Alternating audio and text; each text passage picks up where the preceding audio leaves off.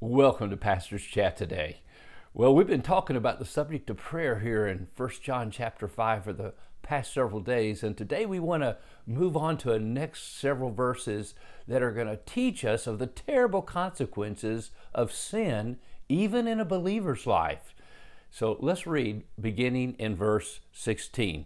If anyone sees his brother committing a sin, not leading to death, he shall ask, and God will give him life to those who commit sins that do not lead to death.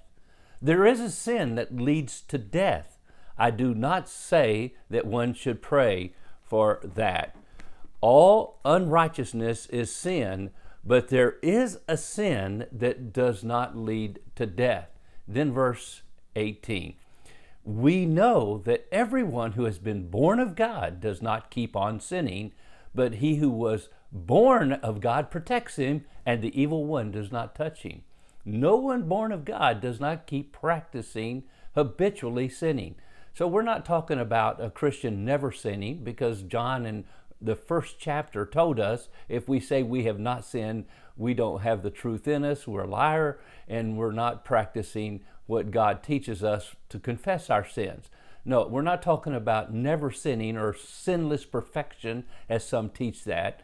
But we believe that here he's talking a Christian cannot habitually live in sin and practice sin. Why? Because he says, we know that everyone who has been born of God does not keep on sinning. We have the nature of God within us. God lives within us. God has come to dwell in our bodies. The scripture tells us, and Paul speaks of in 1 Corinthians chapter 6. Our bodies are the temple of the Holy Ghost. So we cannot and will not continue to practice sin. Now, we might sin, but we won't practice habitually sin because God deals with sin in the life of a believer as he deals, as a father deals with a son that's disobedient. Now, we face three enemies as believers, followers of Jesus Christ, three enemies that all are powerful enemies and would lead us away from the Lord and cause us to sin. All unrighteousness is sin. Any wrongdoing is sin. What are those three enemies? The world, the flesh, and the devil. The devil. Now the Bible tells us in 1 John 5 19 that the world lies in the power of the evil one. Satan, it says in 2 Corinthians chapter 4, verses 3 through 4, he is the God of this world. In John 14, 30, he is the prince of this world.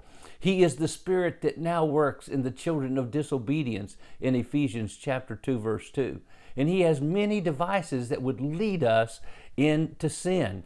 One, he is a liar and with his lies he deceives us as he did with eve. 2 corinthians chapter 11 verses 1 through 3 and when we believe his lies we turn away from god we disobey god and god's truth.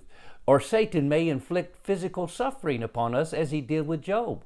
Now he had to get permission to do that and we'll talk about that later but he had to get permission to, to afflict Job with suffering. So when Job was suffering, he would deny God and his relationship with God because of the pain of his suffering. But you know, Job did not do that. And then sometimes, as in David's case, Satan uses pride. David numbered the people which caused a terrible offense before a holy God, and people died as a result of his sin of pride. So Satan is like a serpent who deceives. He's like a lion who devours. 1 Peter chapter 5 verses 8 through 9. He is a real enemy that we have to be aware of. And then there's not only the devil that is our enemy to lead us away from God, even as believers, there's the problem of the flesh. Yes, we have a new nature, the nature of God Himself.